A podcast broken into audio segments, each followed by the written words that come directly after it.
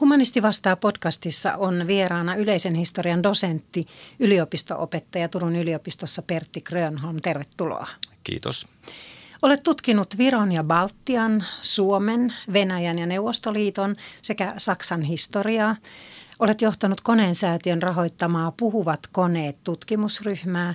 Olet tutkinut myös populaarikulttuuria, elektronisen popmusiikin historiaa, tekniikan historiaa ja Turun populaarimusiikkia. Sen lisäksi olet tuottanut ääniympäristöjä ja säästänyt oman yhtyesi kanssa mykkäelokuvia. Aika monipuolinen tutkijaprofiili mielestäni. Minä olen Turun yliopiston humanistisen tiedekunnan työelämäprofessori toimittaja Riitta Monto. Pertti, miten käytämme historiallista tietoa ja kertomuksia? Historiallinen tietohan on hyvin arkipäiväinen asia, että meillä jokaisella on oma elämänhistoriamme, johon liittyy tietysti meidän läheisten ihmisten historia. Ja tavallaan sitä kautta se oma lähiympäristön, lähimpien ihmisten historia, menneisyys on läsnä aina tavalla tai toisella meidän elämässä. Mutta sen lisäksi me kuulutaan moniin muihin yhteisöihin, vaikkapa työyhteisöön tai kaupunkiyhteisöön tai kortteliyhteisöön tai sitten muuhun yhteisöön, vaikkapa nyt sitten kansakuntaan tai maiden yhteenliittymiin tunnetaan kuuluvamme esimerkiksi EU-hun, ollaan eurooppalaisia sitä kautta, mitä EU edustaa ja näin poispäin. Että tavallaan niin kuin tämä historian käyttö tulee monesti sitä kautta, että mihin me identifioidutaan, minkälaisia rajoja me vedetään itsemme tai omien ryhmiemme ja muiden ryhmiemme väliin – tai miten niitä aukaistaan ja miten ihmisiä päästetään sisään ja niin poispäin. Tai jos me muutetaan itse jonnekin, niin me toki halutaan tietää sitten sen maan ja väestön historiasta ja eri populaatioiden historiasta. Että tavallaan tämä historian käyttö voidaan ymmärtää näinkin. Mutta tässä on kyse tietysti myös siitä, että historian avulla tehdään myös politiikkaa. Ja sitä käytetään myös politiikan välineenä aina se ei ole mitään pahantahtoista tai sodan lietsontaa, niin kuin tässä nyt itänaapurissa on viime aikoina ollut. Että se voi olla hyvinkin arkipäiväistä keskustelua siitä, että miten, miten historiasta otetaan oppia, miten menneisyydestä inspiroidutaan. Joko tehdään käännöksiä suhteessa vaikkapa nyt sitten politiikassa erilaisissa yhteiskunnallisissa kysymyksissä, taloudellisissa kysymyksissä, poliittisissa kysymyksissä, miten ikään kuin suhtaudutaan siihen menneeseen siinä mielessä, että, että minkälaista osviittaa ja tietoa ja kokemuksia se antaa meille. Ja tavallaan sekin on historian käyttöä, mutta sitten sen lisäksi vielä on tämmöisiä kysymyksiä kuin historian moraalinen käyttö. Ihmiskunnan historia kokonaisuudessa on tietysti tämmöinen, voisi olla tämmöinen niin moraalistenkin oppien kokoelma. Ja tällä tavalla on semmoinen esimoderni historian merkityskin. Eli historia oli kokoelma moraalisesti opettavia ja velvoittavia kertomuksia – on ne sitten uskonnollisesti värittyneitä tai ei. Tämä oli aika pitkään se niin kuin varsinainen idea siinä historiassa. Mutta sitten kun tullaan 1800-luvulle niin sanottu modernin tieteellisen historian tutkimuksen syntyyn, niin silloin ne kysymykset tietysti muuttu enemmän tiedon intresseiksi, että mitä me voidaan oppia, miten me voidaan ymmärtää vieraita kansoja ja kulttuureita ja itseämme historian kautta, nimenomaan sen tiedon kautta, mitä me saadaan menneisyydestä. Ja sitten on tietysti 1900-luvulle tuttuja asioita historian ideologinen käyttö. Meillä on ollut vahvoja – äärimmäisiäkin ideologioita, niin kuin natsismi ja kommunismi ja monia muita, joilla on oma historiakäsityksensä. Voi ajatella, että siellä on ideologioita taustalla, joilla on ihan selkeästi niin kuin tietynlainen historiakäsitys. Esimerkiksi, että historia on tuotantovoimien ja, ja luokkien välistä kamppailua, tai se on kansakuntien välistä kamppailua omasta elintilastaan ja tulevaisuudestaan. Nämä on näitä nationalismin ja, ja sosialismin perusideoita. Niissä on hyvin vankka käsitys siitä, mikä merkitys menneisyydellä on, minkälaista tulevaisuutta se ikään kuin joko ennustaa tai sitten antaa mahdollisuuden erilaisille tulevaisuuksille. Tätä vasten niin kuin se historian käyttö voidaan ymmärtää hyvin laajasti – ja se onkin historioitsijille kaikille ihmisille hyvä, hyvä vähän pohtia ja miettiä, että millä tavalla tässä nyt tämä historia on poliitikkojen puheissa tai kulttuurivaikuttajan teoksessa tai jossakin muussa esillä, että mitä sillä halutaan sanoa. Yleensä kun viitataan menneisyyteen historiaan, sillä halutaan sanoa jotakin. Tietenkin tutkijoilla on omat intressinsä sitten, että he haluavat tietää menneisyydestä paljon. Ja siinä on se tiedon intressi. Mutta ei mekään historioitsijana olla vapaita tästä meidän oman aikamme kulttuurista ja arvoista ja asenteista ja ympäristöstä, että totta kai meidän täytyy sitten yrittää pyrkiä semmoiseen laaja-alaiseen ja menneisyyden ihmisiä kunnioittavaan ja ymmärtävään otteeseen tutkimuksessa, mutta ei me täysin vapaita olla näistä omista mieltymyksistämme. Tämän podcastin ensimmäinen iso teema onkin historia ja siitä mennään katsomaan nimenomaan yhtä tiettyä maata, meidän naapuriamme Venäjää ja sen käyttäytymistä. Kirjoitit marraskuussa 2021, siis ennen kuin Venäjä hyökkäsi helmikuussa 2022 Ukrainaan, että Putinin hallinto on kutonut nostalgian osaksi suurvalta-ideologiaa ja muistutit, että jo 2005 Putin totesi Neuvostoliiton romahduksen olleen 1900-luvun suurin geopoliittinen katastrofi. Kuvasit myös, että silloin lausumissa esiintyi retoriikkaa, jossa luvattiin palauttaa suurvalta-asema. Tuon analyysin pohjalta yllätytkö sinä lainkaan, kun Venäjä hyökkäsi Ukrainaan? No en. Että tavallaan suurempi yllätys oli se vuoden 2014 keväällä tapahtunut Krimin kaappaus ja sitten tämän Donbassin alueen sodan aloittaminen – mutta tavallaan tästäkin oli jo merkkejä nähtävissä Georgian sodassa 2008, jossa Venäjä reagoi hyvin voimakkaasti ja aseellisesti. Samoin vuoden 2007 pronssisoturikiista se antoi jo niin osviittaa siitä, että Venäjä on valmis hyvin pitkälle meneviin toimenpiteisiin, jos sillä on nähtävissä tämmöisiä niin kuin eh, geopoliittisia tai eh, sanotaan identiteettipoliittisia ja jopa, tai sellaisia asioita, jotka palvelee sen omia etuja nimenomaan tässä suurvalta aseman palauttamisessa. Tätä retoriikkaa ja ääntähän on kuultu tosiaan vuodesta 2005 lähtien, että siinä mielessä tämä on ihan selvää jatkumoa tähän, mutta tietenkin nyt hämmästyttää se, että millaisia riskejä niin kuin Putin ja hänen hallintonsa ja lähipiirinsä on valmis ottamaan tämän tavoitteen saamiseksi. Ja se on tietysti aivan, aivan käsittämätöntä, mitä siellä on tapahtunut tässä puolentoista vuoden aikana. Että, että ehkä nyt tämmöistä niin kuin verilöylyä ei kukaan osannut, osannut arvata tapahtuvaksi. Siis merkit on ollut selvät, että jos ajattelee sitten tota kesää 2021, johon, josta tavallaan lähti liikkeelle tämäkin kirjoitussarja, johon mä otin sitten syksyllä osaa, niin Putinhan julkaisi omalla sivustollaan, presidentin sivustolla sitten tämmöisen historiagraafisen ja historian käyttöön hyvin soveltuvan artikkelin, jossa hän ikään kuin pyrki todistamaan sen, että Ukraina ei ole itsenäinen kansakunta, sillä ei ole itsenäistä historiaa, sillä ei ole erillistä kieltä Venäjästä ja sillä ei voi olla erillistä identiteettiä Venäjästä. Se ei voi kerta kaikkiaan olla olemassa.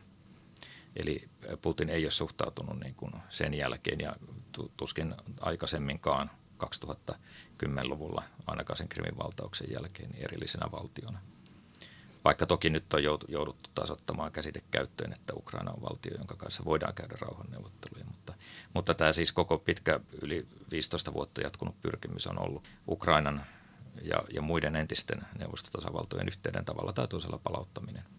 Miten ajattelet historioitsijana, että miten me muut olemme niin sinisilmäisiä, että jotenkin vaikka tällaisia merkkejä on ollut, niin niitä ei ole kerta kaikkiaan voinut ottaa sillä tavoin vakavasti että ajattelisi, että tällainen äärimmäinen hmm. teko, niin kuin sota, hmm. toteutuu.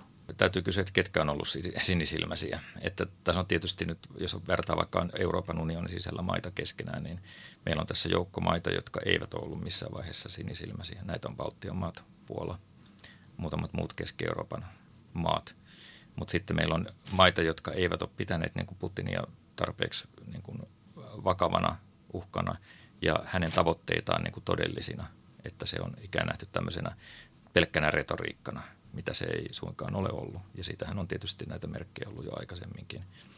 Mutta totta kai joka maan sisällä vaikuttaa sit se, että minkälainen keskustelu ylipäänsä niin kuin suhteista käydään Venäjään. Ja Suomessa esimerkiksi tämä käännös on tapahtunut todella nopeasti tässä viimeinen käännös. Totta kai tavallaan se Krimin valtaus kyllä jo muutti tilannetta huomattavasti, että, että Venäjä ei voinut enää pitää semmoisena niin kuin, kansainväliseen yhteisöön integroituvana, rauhantahtoisena ja maailmaa rakentavana toimijana, vaan se näytti entistä enemmän kulkevan niin kuin se suurvalta ideologinen pyrkimys ja alueiden tai hegemonian palauttaminen tietyllä alueella. Niin, että tavallaan sitä voi miettiä sitten, että kuinka paljon meillä keskusteltiin, kun meillä tarpeeksi tästä, tästä puolesta sitten kuitenkaan tässä viimeisen 15 vuoden aikana ennen tätä vuoden 2022 hyökkäystä. Että, että totta kai sillä on merkitys. Ja meillä on pitkä erityissuhde Me mielellään ajatellaan, että meillä on pitkä erityissuhde Neuvostoliiton kanssa.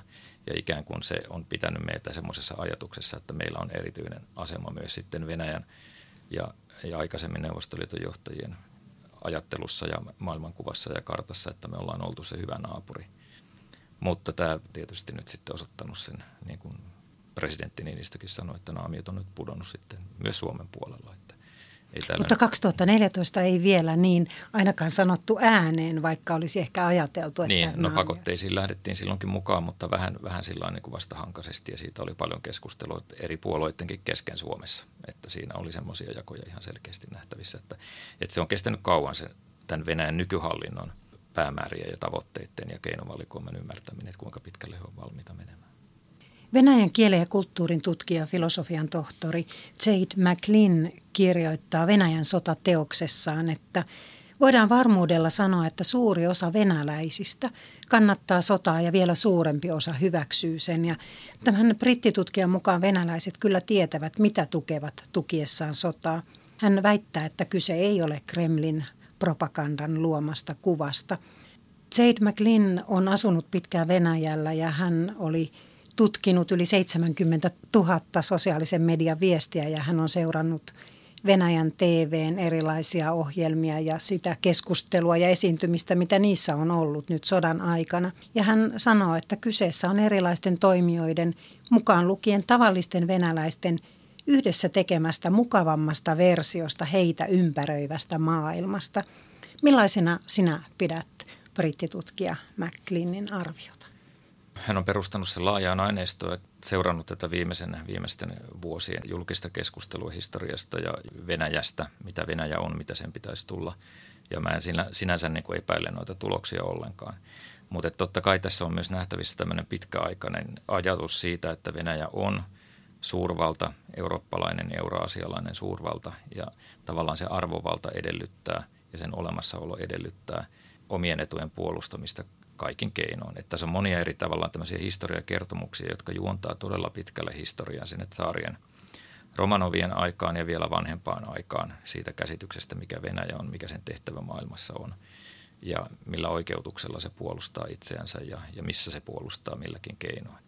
Niin tässä on todella pitkä tämmöinen, niin kuin tämä edesmennyt Jyväskylän yliopiston työelämäprofessori Martti Kari laajalle levinneessä videossaan puhui vuonna 2018 tästä Venäjän strategisesta kulttuurista. Hän osui kyllä siinä varmaan ihan oikeaan, että ylimmässä johdossa ja hallinnossa ja, ja valtakunnan päättäjien ja saarien ja puoluejohtajien ja presidenttien joukossa niin on tämä sama kertomus erittäin vahvana läpi vuosisatojen. Ja sitä on pyritty tavalla tai toisella ehkä uudistamaan, modernisoimaan, mutta se sama pyrkimys siellä on. On vain hyvin lyhyitä aikoja, jolloin Venäjä on pyrkinyt sitten hyvin, hyvin niin kuin suhteisiin läntisten naapureittensa kanssa ja, ja sillä tavalla tasavertaisiin suhteisiin ilman, että on jonkinlaista niin kuin hegemonia pyrkimystä tai pyrkimystä käyttää esimerkiksi maiden sisäisiä vähemmistöjä hyväksi tai muuta tämän tyyppistä.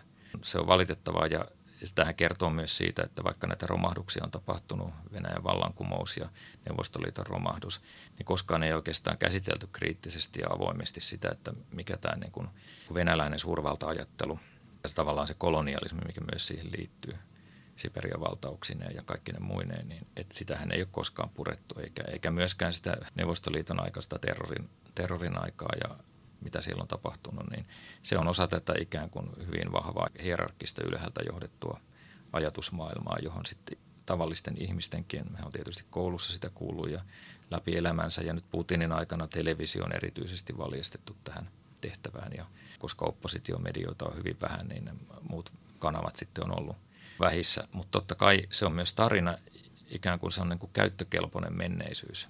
Valitaan sieltä menneisyydestä ne isot teemat ja kertomukset, jotka auttaa meitä nyt tässä hetkessä luomaan yhtenäisyyttä ja luottamusta johtajiin ja tulevaisuuteen.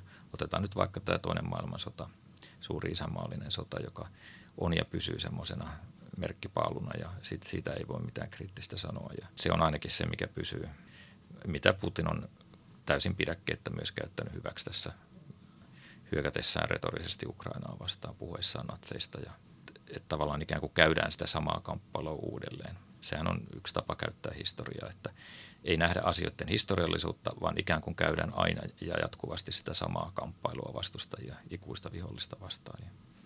Ja sitä kautta oikeutetaan erilaisia toimia. Mutta joo, se, että miten tavalliset ihmiset, voiko puhua sitten tavallista ihmistä, jos ei tunne ja tiedä sitä niin kuin valtavan maan erilaisia kerroksia ja alueita ja, ja Moskova ja Pietari ei vielä edusta koko Venäjää.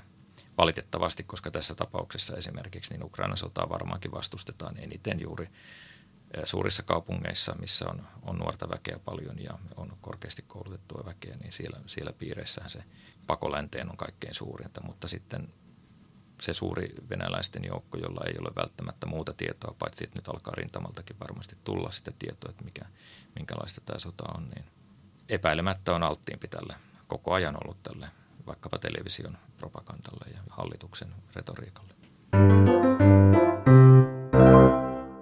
Kun sillä on merkitystä, mitä sanoja ja kuvauksia ja termejä käytämme, niin kummasta sinun mielestäsi pitää puhua? Putinin sodasta vai Venäjän sodasta Ukrainassa? Kyllä tästäkin mieli aluksi puhua Putinin sodasta, mutta kun nyt nähdään tämä, että, että miten, miten tietenkin kun asiat menee, oli maa mikä tahansa, niin yleensä ihmiset kerääntyy sen johtajan ympärille, vaikka se olisi kuin huono. Jos ei voida osoittaa suoraan, että hän on, hän on se syyllinen, mikä tässä tapauksessa ei ole varmaankaan valinnut kaikille venäläisille, niin se on toisaalta myös ymmärrettävää. Eihän niin kuin natsi-Saksakaan luhistunut siihen, että siellä pommitettiin asutuskeskuksia ja muita aivan totaalisesti hajalle ja samoin Japani, paitsi sitten atomipommit. Siis ihan samanlaistahan käytöstä niin kuin ihmisellä ylipäänsä on, että näin, näin tuppaa vaan ole, mutta Venäjän tapauksessa se on vielä niin kuin ehkä enemmän, enemmän jäljellä sitä uskoa siihen suureen, suureen kertomukseen. Ja halua nähdä asiat parhain päin mahdollisimman pitkälle. Että se tavallaan sietokyky on aika, aika suuri venäläisillä historiallisista syystäkin johtuen, että – arki on usein ollut sitten monin paikoin niin, niin ankaraa, että tavallaan on totuttu ja on niin kuin lähimenneisyydessä jo paljon kokemusta ja, ja tietoa, vaikkapa nyt se vaikea 90-luku Venäjällä, niin Neuvostoliiton romahduksen jälkeen, niin tavallaan monet sanoivat, että tämä on vielä paljon parempaa elämää kuin silloin, sodasta huolimatta. Jos historioitsijana katsot tulevaisuuteen, niin miltä Venäjän tulevaisuus näyttää juuri nyt, kun sota Ukrainassa edelleen jatkuu? historioitsijalle historian tutkimus antaa just sen näkökulman, että tota, tulevaisuutta on aika mahdotonta ennustaa, mutta sitä menneisyyttä ei myöskään voi jättää huomiota sitten, kun lähdetään rakentamaan sitä uutta tulevaisuutta tai pääsemään irti jostain nykytilanteesta. Monia vaihtoehtoja tässä tietysti on. Nämä on ollut tietysti paljon esillä ennen kaikkea nyt politiikan tutkijoiden ja varsinaisten Venäjän tuntijoiden puheenvuoroissa, että näitä eri skenaarioita on ollut kansainvälisissä keskustelussa paljonkin. Joko Putin kestää siihen asti, että, että hän ei enää kykene presidentitehtäviä hoitamaan, tai hänet syrjäytetään, jolloin tilalle nousee joku hänen lähipiiristään, mikään ei muutu sinänsä, että ehkä sota päättyy jossain vaiheessa, ehkä joku toinen päättää sen sitten. Mutta sitten on tietysti sellaisia skenaarioita, että joku muu vallan keskittymä, esimerkiksi Venäjän armeija katsoo, että tässä ei ole mitään mieltä ja pyrkii joko syrjäyttämään johtajan tai joka tapauksessa niin kuin pääsemään irti sodasta – mitä se voisi olla, sitä on mahdotonta sanoa, että sekin vaatisi tiettyjä johtohenkilöiden syrjäyttämistä. Ja tietysti äärimmäisenä sitten olisi se, että, että olot menee Venäjällä niin kurjaksi, tai sitten tämä sodan vastustus alkaa nousta näiden ruumiskasojen myötä niin suureksi, että, että siellä alkaa tulla sitten kieltäytymistä ja lakkoja ja, ja muuta tämmöistä ehkä mielenosoituksiakin. Mutta niin kuin on nähty, niin se on aika hidasti ja sitten. Ja tietysti nämä kansainväliset pakotteet ja sulut ja, ja muu muut sotarikosoikeustutkinnat ja muut, niin kyllähän ne tässä niin kuin tietysti voi painaa jonkin verran, mutta, mutta kuten nähty, niin ei nämä ulkopuolinen painostus nyt vielä ole sotaan kovin suuresti vaikuttaneet, että, mutta ajan kanssa ehkä kyllä. Seuraavaksi on vuorossa pikavalinta tehtävä. Siinä on kymmenen vaihtoehtoparia, joista sinun tulee valita mieluisampi tai tärkeämpi? Mä pelkään, että mä annan näihinkin vähän pitkiä vastauksia. Mutta no katsotaan. Osallistua vai tarkkailla? Jos mä lähden tutkijan eetoksesta, niin me osallistutaan tarkkailemalla asioihin. Me tutkitaan asioita, pyritään tuottamaan niistä uutta tietoa ja, ja tavallaan annetaan mahdollisuuksia sitten siihen päätökseen, että miten, miten tässä asiassa kannattaa edetä. Mutta henkilökohtaisesti mä on, jos puhutaan niin kuin ihan persoonasta, niin kyllä mä itse olen tarkkailija enemmän kuin sekaan syöksyjä. Mä saatan sitten, kun mä oon päätöksen tehnyt, niin olla erittäin aktiivisesti mukana, mutta, mutta mua ei helposti saa moniin asioihin mukaan. Että. Mutta siis ylipäänsä niin kuin, tavallaan se sopii tutkijalle, että pitää tiettyä etäisyyttä. Mutta tietysti on, kaikilta löytyy ne rajat, milloin kokee, että, että nyt on pakko lähteä osallistumaan. Ne on vain erilaisia eri ihmisille. Venäjän keisari Aleksander I ja Ruotsin kruununprinssi Kaarle Juhana tapasivat Turussa 1812.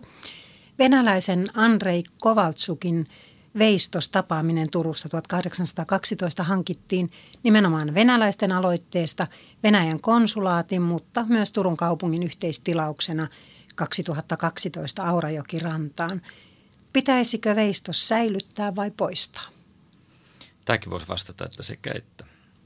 Että jos, se, jos se halutaan poistaa, niin sitä ei kannata hävittää, vaan laittaa esimerkiksi museoon, laittaa siihen tietokertomus, että mihin tämä liittyy. Tämä liittyy Putinin ää, omaan niin kuin imperiaaliseen ää, politiikkaan ja näitä keisari, keisarien patsaitahan perustettiin ympäri Venäjää joka puolelle tässä niin kuin 2000, nimenomaan taisi alkaa just 2012 se projekti ja siinä yhteydessä sitten Turkuun myös tarjottiin pelkkää Aleksanterin patsasta – ja sitten se muuttui tällaiseksi, mikä se nyt on.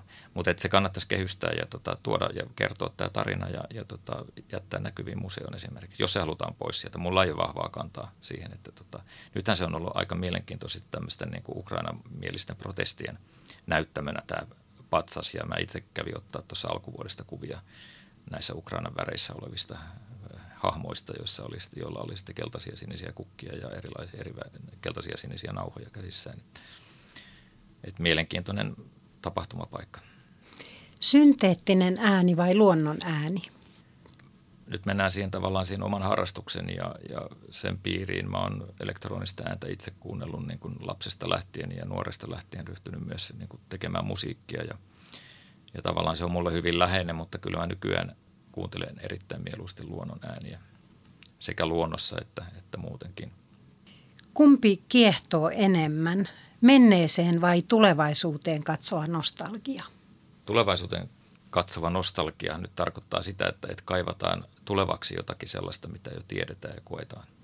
Että harva kaipaa nyt tuntematonta, vaan jotakin sellaista, mihin on joku omakohtainen suhde. Ja tavallaan jos ajattelee tota, niin toki mä kaipaan niitä lapsuuden nuoruuden ajatuksia siitä, että minkälainen se tulevaisuus vuonna 2000 voisi olla. Ja tavallaan siinä tulee sellainen nostalginen fiilis, että siellä oli ikään kuin semmoisia vaihtoehtoisia käsityksiä, hataria ajatuksia ja mielikuvia ja tunteita siitä, millainen se tulevaisuus voisi olla. Ja tietenkin sitä nyt lapsena nuorena oli luottavainen ja optimistinen, että minkälainen maailma voisi parhaimmillaan olla.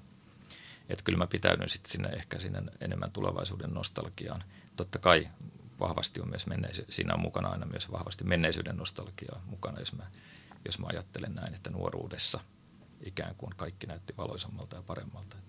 Euroviisut, ovatko ne yhdentymisen juhlaa vai ihanteiden kamppailua? Tämäkin oli meidän yhden teemanumeron otsikko tuossa, kun pari vuotta sitten tehtiin tämmöinen lähikuvalehden numero.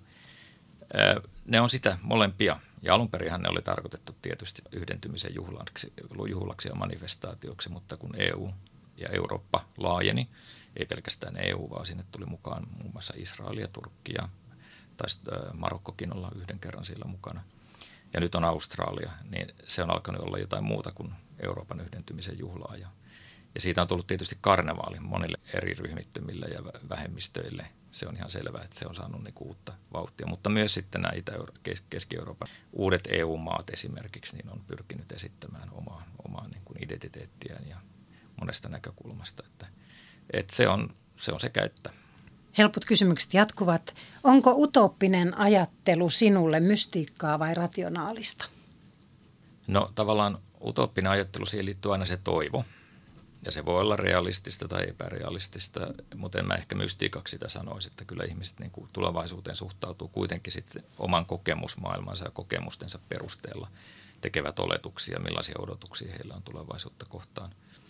Että kyllä se mun mielestä on rationaalista toimintaa se tulevaisuuden ajattelu ja siinä mielessä utopis on, mutta totta kai siinä on tunne, tunne myös saavuttaa jotakin ikään kuin sellaista, jota ei ole koskaan aikaisemmin koettu. Et siinä mielessä se on myös tunteiden ja arvojen asia Mutta en mä sanoisi, että se mystiikka on. Että kyllä se nyt tähtää siihen, mitä täällä ihmisten maailmassa on mahdollista tehdä ja kuinka olla. Puhuva vai laulava kone? Tämä onkin vaikea, koska tota, meidän tutkimusprojektissa tutkittiin molempia. Tämmöistä niin kuin elektronista ihmisen puhetta ja laulua jäljittelevää ohjelmistoja ja laitteistoja ja, ja tavallaan sitä kulttuurista taustaa, mitä siinä on ja historiaa.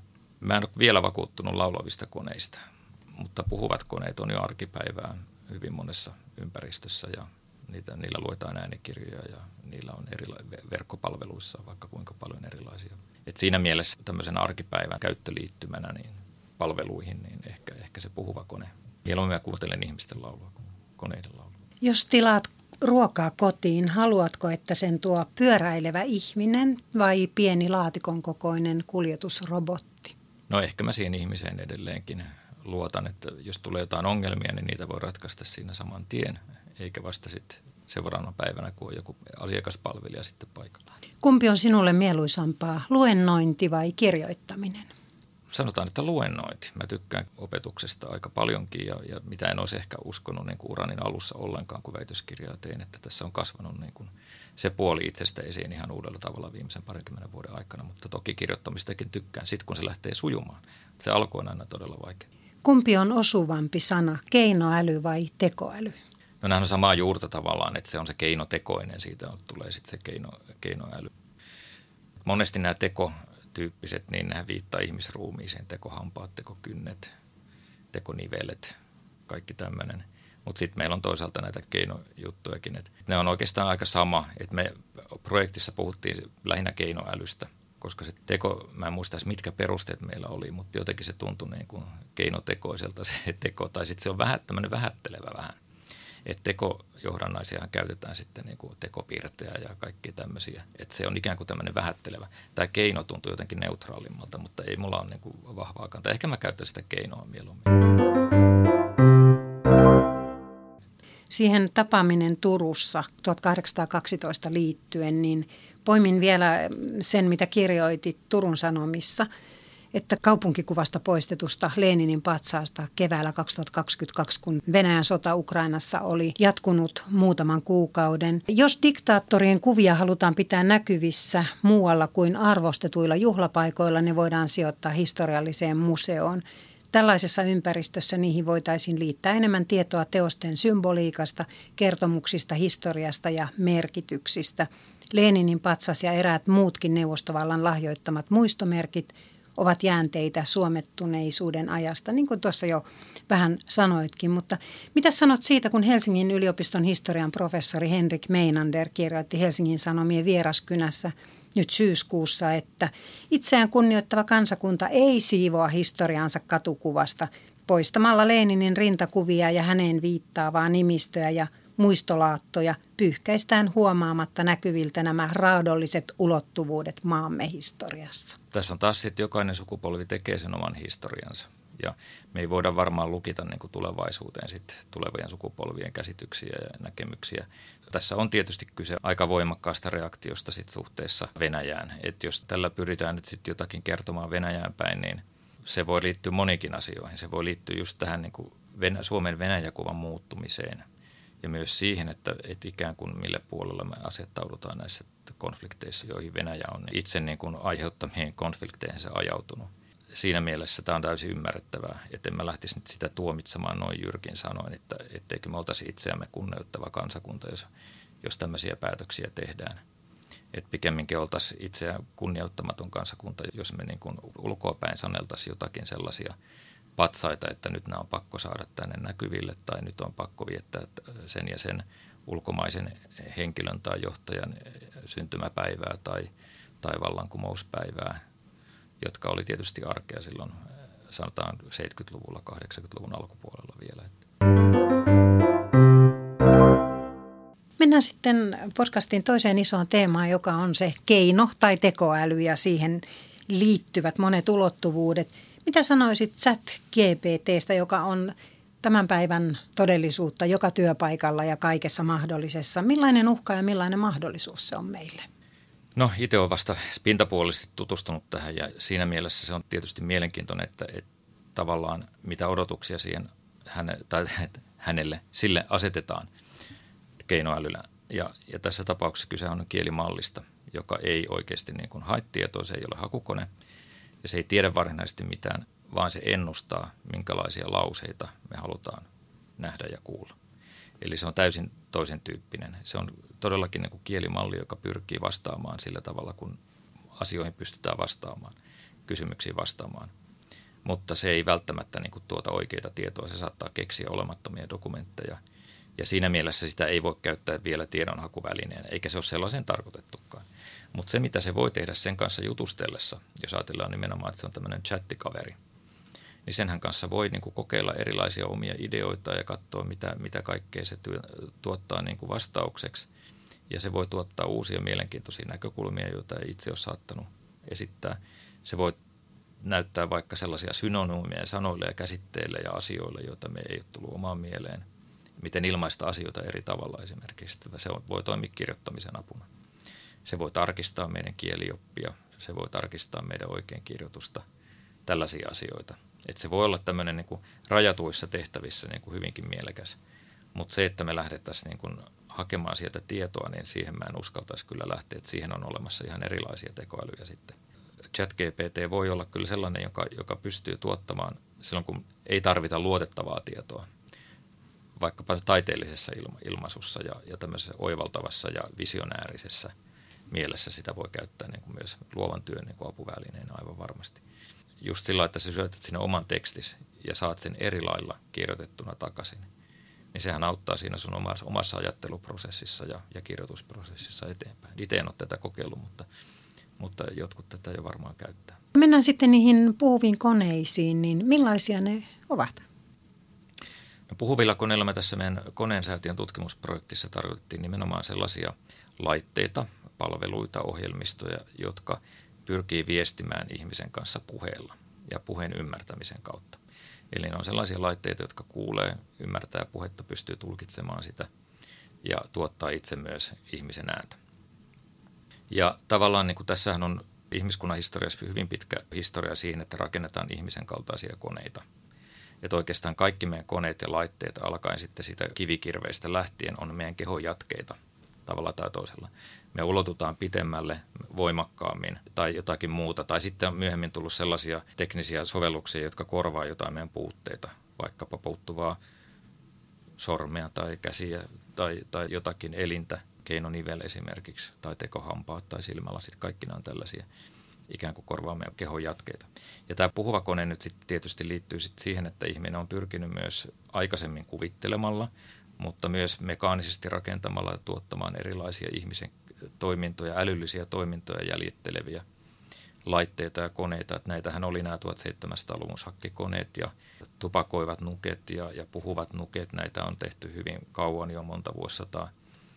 Ja pikkuhiljaa on tullut myös tämä ihmisen ääni sitten tämmöiseksi imitoinnin kohteeksi. Nyt ollaan tultu siihen, että kone pystyy tuottamaan synteettisesti ääntä ja sitten siitä synteettisesti äänteitä ja puhetta.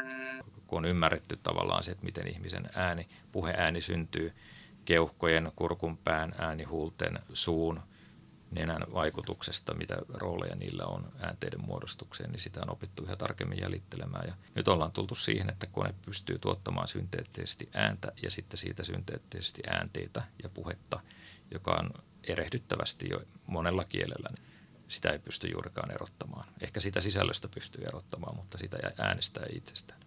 Ja tavallaan tämä oli niin kuin aika vähän tunnettu ja tutkittu tutkimusteema ja on vieläkin, jos puhutaan tietotekniikasta, niin se visuaalisuus, tekstuaalisuus ja sitten käyttöjärjestelmä niin kuin näppäimistöön tai hiireen perustuvana tämmöinen niin kuin graafinen käyttöjärjestelmä. Ne on ollut tietysti ne meille tutut, mutta pikkuhiljaa tämä puhe on tullut mukaan ja sitähän ennakoitiin ja ennustettiin, että se tulisi paljon aikaisemminkin, mutta tavallaan sitten kun tuli 80-luvulla nämä graafiset käyttöliittymät ja muut, niin sen kehittäminen sitten ei ollut ehkä niin, kehittyminen niin nopeata, eikä se tekniikkakaan, koska se puheen tuottaminen, käsittely ja kuullun prosessointi koneelta, niin se vaatii aivan valtavia tehoja.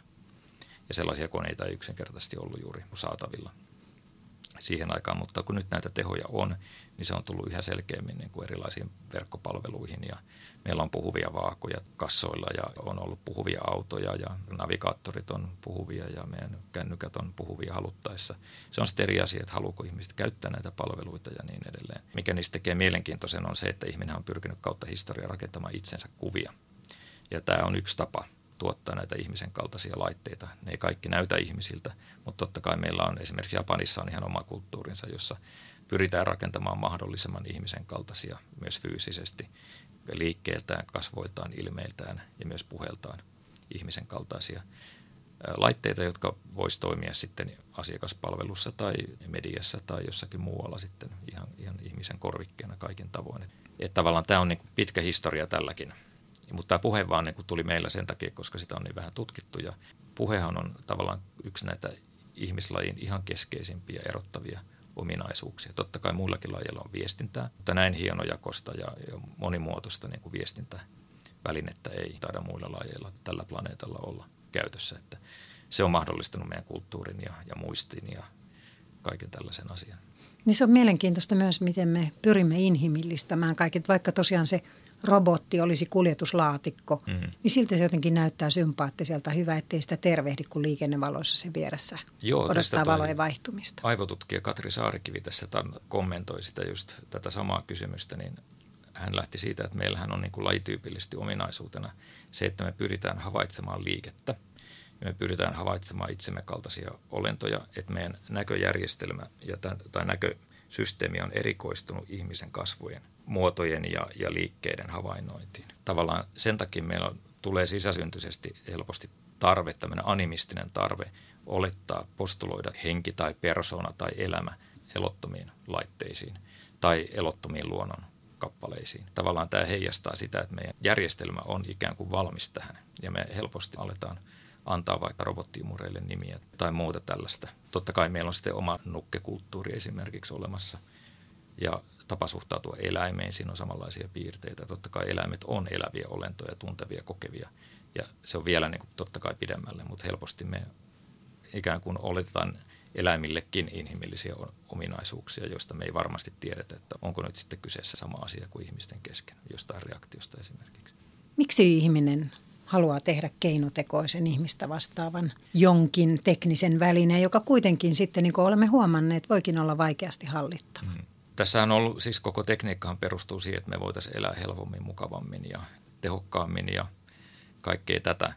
Ja en mä tiedä, onko tässä nyt loppujen lopuksi tarkoituksena, että meillä jokaisella olisi tämmöinen koneellinen kaksoisolento, joka voisi hoitaa ne ikävät rutiinit ja me voitaisiin keskittyä sitten rannalla lokoiluun tai kalastukseen tai musiikin kuunteluun. Tämähän on tosi tavallaan osa sitä tekniikan historiaa myös ilman muuta.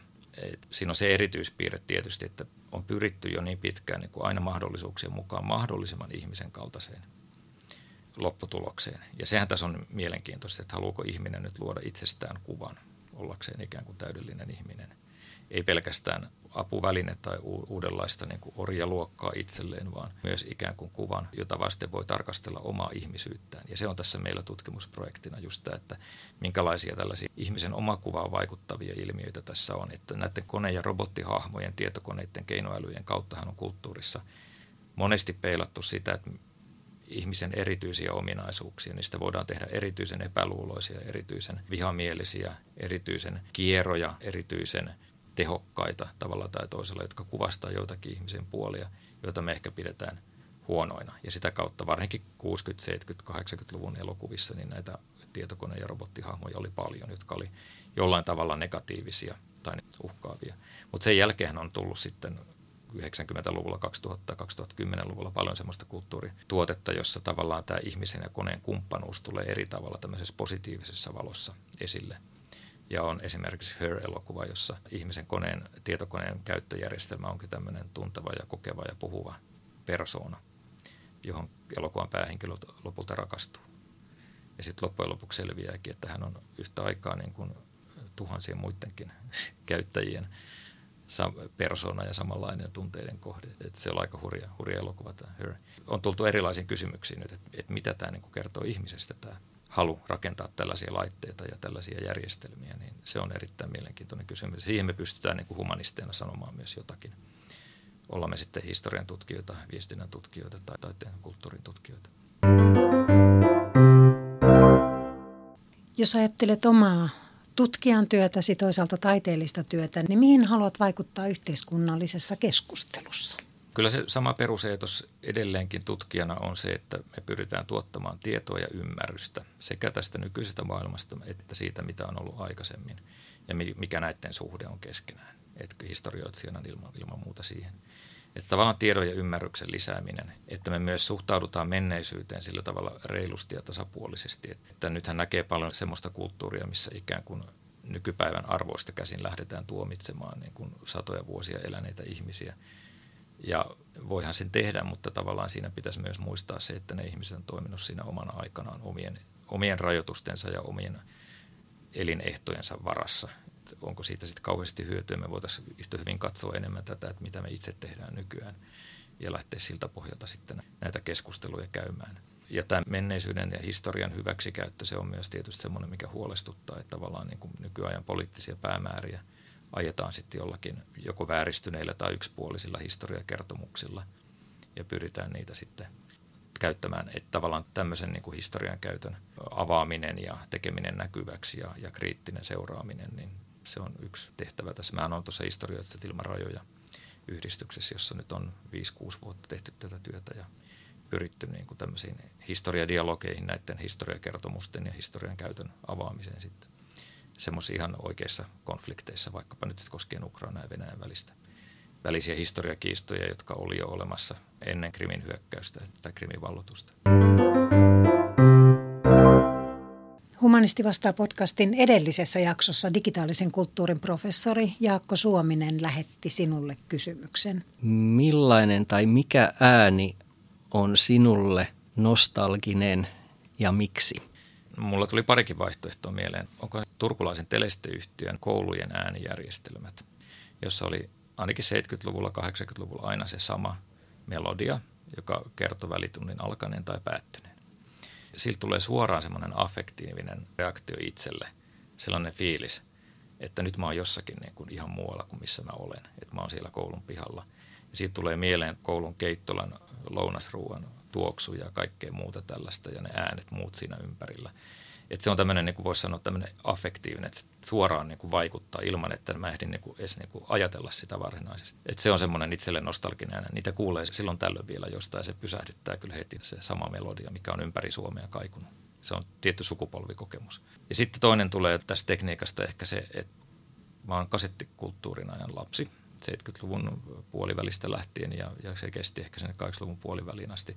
Eli niitä keskeisiä tärkeitä vuosia mä kuuntelin musiikkia kasetilla. Se kasetin kelausääni ja sitten ne naksahdukset, kun kasetti on loppunut ja alkanut, niin ne on semmoisia nostalgisia ääniä. Millaisen kysymyksen lähetät seuraavan podcastin vieraalle? Hän on saksan kielen professori Minna Maijala. Mua on kiinnostanut, ruvennut kiinnostaa suomen kieli ja sukukielet ja myös murteet aika paljon. Et se on vähän liittynyt tähän meidän tutkimusprojektiinkin, koska täällä Turun yliopistossa nimenomaan kielitieteessä ja fonetiikassa tuotettiin ja rakennettiin ja kehitettiin näitä puhuvia koneita ihan foneetikkojen kielentutkijoiden tarpeisiin. Ja kuulema Kalevi Viik aikanaan oli itse aikamoinen tota, kielikone ja hän pystyi puheesta muutamasta lauseesta kertomaan paitsi murrealueen myös jopa kylän, että mistä kyseinen puhuja on ja aika usein osu oikeeseen. Mutta niillähän testattiin myös sit sitä, että miten ne vokaalit esimerkiksi eri Suomen alueilla ääntyy ja mitkä ne rajat on. Mutta mulla tuli mieleen tässä Saksan tapauksessa, että mikä olisi sellainen, tai onko sellaista Saksan murretta tai puhetapaa, joka tekee sinuun erityisen vaikutuksen ja joka vaikuttaa tunnetilaan tai kokemukseen jotenkin erityisen elämyksellisesti. Jos semmoista on, niin mikä se on ja mistä se mahtaa johtua? Tällainen kysymys menee sitten Minna Maijalalle vastattavaksi. Tähän loppuu vielä yksi teemapäivään liittyvä kysymys, joka on nyt ehkä ihan erityinen. Holokaustin kansainvälistä muistopäivää vietetään 27. tammikuuta.